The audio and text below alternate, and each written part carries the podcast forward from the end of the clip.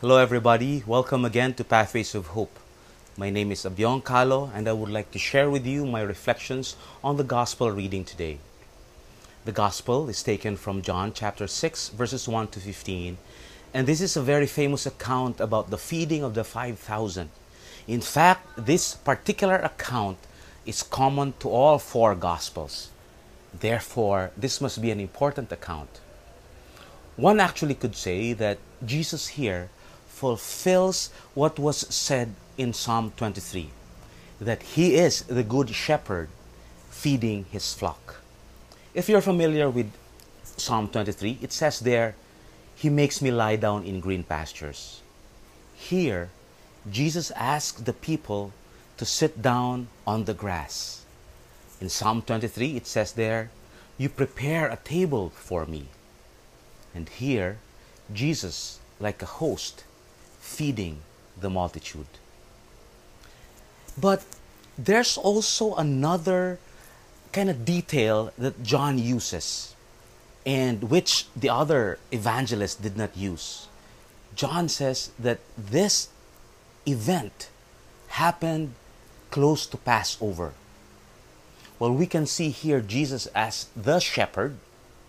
We also remember that at the Passover, Jesus actually was the true Lamb of God because of his blood was able to give life to others, especially to the firstborn.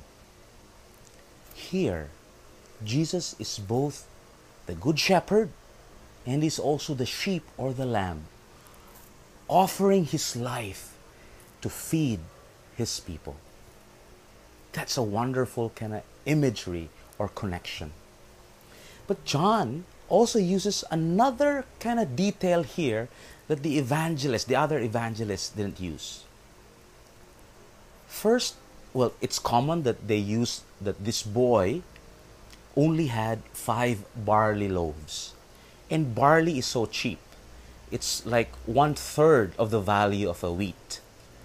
In fact, some would even say that barley is used for animals, to feed animals, not humans.